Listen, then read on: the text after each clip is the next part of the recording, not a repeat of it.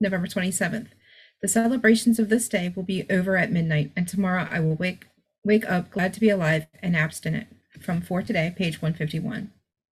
A holiday, a birthday, a wedding. These events roll around and allow me to reach for the tools the program has lovingly handed me. I start my day asking for the God of my understanding for help. I've learned to pick up the phone, and kind words receive me on the other end. They gently remind me of the pain I thought would grip me forever, and of the most important thing I will do today keep my abstinence. Gratefulness envelopes me. I say a quiet thank you and go through my day. When I lay my head down, gratitude lulls me to sleep. My name is Rob, and I am a compulsive overeater, and there is no doubt about that. Currently, I'm in a remission uh, from the disease that wants to kill me. And there is also no doubt about that. I'm granted a daily reprieve based on my spiritual fitness, and I believe that as well. There will be a graduation day for me in program. That will be the day I leave the earth, and that will be the day I am cured. Until then, meetings, steps, sponsors, tools of recovery, working the program. Because I can remember what it's like to not work the program. It's around 11,400 days for me since I walked into my first. No, sorry, I forgot already.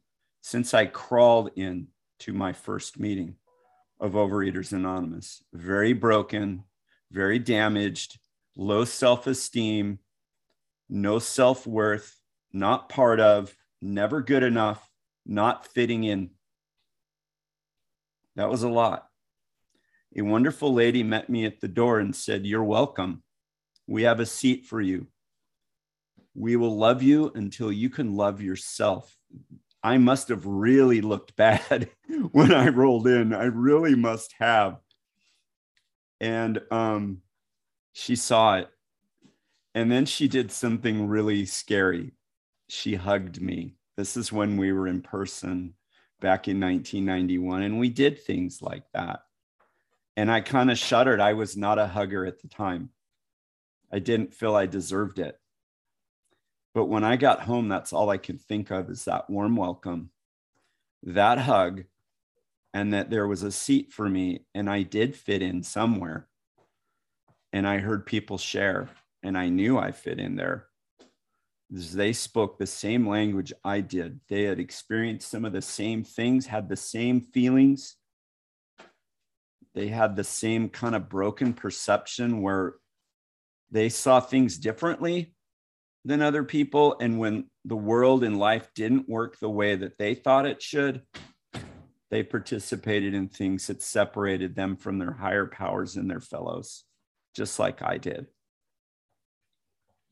I learned later about this thing called character, character defects and shortcomings, things that put up a wall between me and others, and especially my higher power that created me to do something. I had a defined higher power when I came in. Um, I feel very blessed to have had that because for me to have defined one and started recovery would have been hard. Would have been really hard for me. I know there's others. Um, they can define a higher power any way they wish. It works really good for them. But I will tell you, mine never left me, I left them. And it wasn't until I turned to them, surrendered, humbled myself, and said, I cannot do this alone. I was powerless over food and my life was unmanageable. And I turned that over to my higher power. And at that time, what I did was I offered myself for service. I didn't even really know about tools of recovery or anything like that. I said, I will serve you. I will look for your will. Make me your conduit. If not me, who? And he took me up on it. And sometimes I say, why me? and someone told me, you know, when you do that, when you turn yourself over like that, you will be utilized at night when I go to bed, I thank my higher power for another day of abstinence and, in my case, sobriety. And when I wake up in the morning, I ask for his will for me and what I can do to be of service to others. Service has absolutely saved my life. There is no doubt about that. Especially when I retired. I had no value and no purpose. My character defects had taken over. I got what I call a case of the efforts forget everything, just forget it. I'm not going to fight this disease anymore. I'm done. You win. The big book talks about king alcohol. I gave myself to king food, and it got so bad that I challenged myself to gain 30 pounds in 30 days. Being goal oriented and successful at everything I did, except managed my compulsive overeating, I accomplished that goal multiple blood pressure medications, severe sleep apnea that required a CPAP machine, or I could die, joint destruction. Did it stop me? No. I was daring it to take me. And I was ready to sign up for another 30 days. In my head, I saw numbers that were unbelievable, and I didn't care. And here's the thing some obsessives, compulsives, addicts can kind of hide their disease a little bit. They can go in a dark room somewhere, they can draw their shades, they can close the blinds, they can stay in their house. Sure, I could stay in my house, but I wore my disease on the outside. Everyone I came into contact could see me and say, There's some issue with this guy. It was obvious. I had a 60 inch waist at the time. I had stretched myself out from the amount of food I was consuming. I stopped at bowl, bag, cup, plate, and then wondered where it went. And I was the only one there. I was mindlessly eating. So, again, higher power. This is unsustainable. I'm ready to do this another month. I can't do it alone. I'm back in that same ballpark. Powerless over food, and my life is unmanageable. I'll recommit. A friend of mine had had gastric bypass surgery. Um, we grew up eating together. We went to high school together. He was a football player and he played um, big time college football for the University of Alabama, and he was an offensive lineman a very huge guy. And about six months before my brakes were put on, he had gastric bypass surgery. And I said, you know what? I ate through a medically supervised weight loss program. I'll try this, but for me, it's a tool, it's not a cure. I ate through the other one. I lost over 100 pounds and I gained over 100 back if I would have done that with gastric bypass, my fear, and here's fear coming in, right? False evidence appearing real, forget everything and run. I had a lot of fear. I didn't think so, but I did. I would have an altered anatomy. I would fail again. And then who knows what would happen? Maybe existential questions would come in. Should I even be on the earth anymore? Uh, it's over. I mean, look what I've done. I've screwed this up too. The last house on the block, the last thing I thought I could try failed. So what did I do?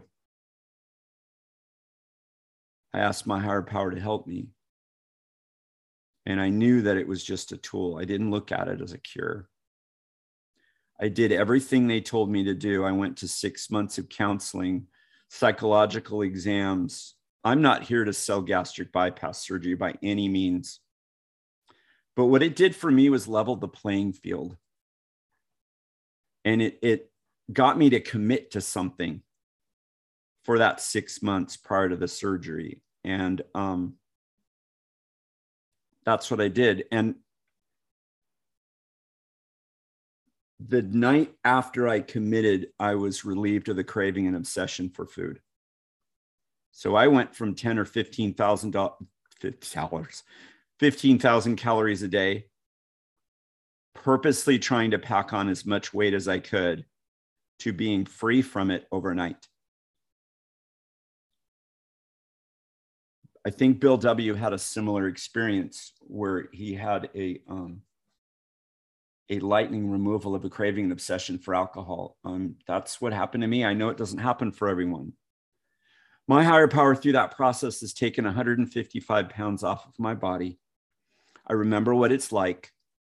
I'm eligible to go back there, but one day at a time, I got a shot at this as long as I stay spiritually fit.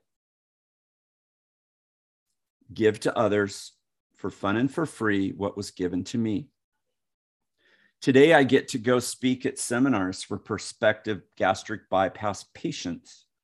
And what I tell them is the surgeons may be selling you a cure. What I needed to do, what I needed to do, I'm not telling them what to do. I needed to work on the spiritual side. And I'm not eloquent. I didn't lose more weight than the other people that speak at these things, but I usually have more people at my table interested in program, asking questions. They're desperate, just like I was. We speak the language of the heart because we come from the same place. And our stories may be different. I was told to look for the similarities and ignore the differences. It's the similarities that bond us together. And i'll close with this. Our founders in the other fellowship they were getting older and they left us with three legacies and um, from what i understand it's recovery unity and service. Recovery is obvious. It's, it's our journey of getting better. Unity is our fellowship. Keeping it strong, keeping it together, staying inside the inside the pack so I don't get picked off. Service, there we go. That's the big one for me. I'm grateful to the giants we stand on the shoulders of. And like our reading says today, I can go to sleep at night without that roaring committee that used to be in my head. I can wake up in the morning without that roaring committee already awake before I wake up. And they're already arguing about what I did, what I didn't do, why I didn't do it this way, why I should have done it that way. I'm a ruminator.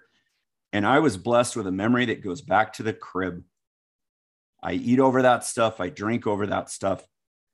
I don't need to do that today. If you're new, keep coming back. I have a relapse in my story. You don't have to. Um, it's easier to stay than it is to come back, from my experience. And the other one is it's easier to hold an abstinence than it is to try to get it back as well. Stay in the center of the fold when we are a bundle of sticks, we're very hard to break. If we're a single stick, we're easily snapped. I'm easily snapped. Thank you for letting me share tonight. Thank you for your service, Kristen. I appreciate you.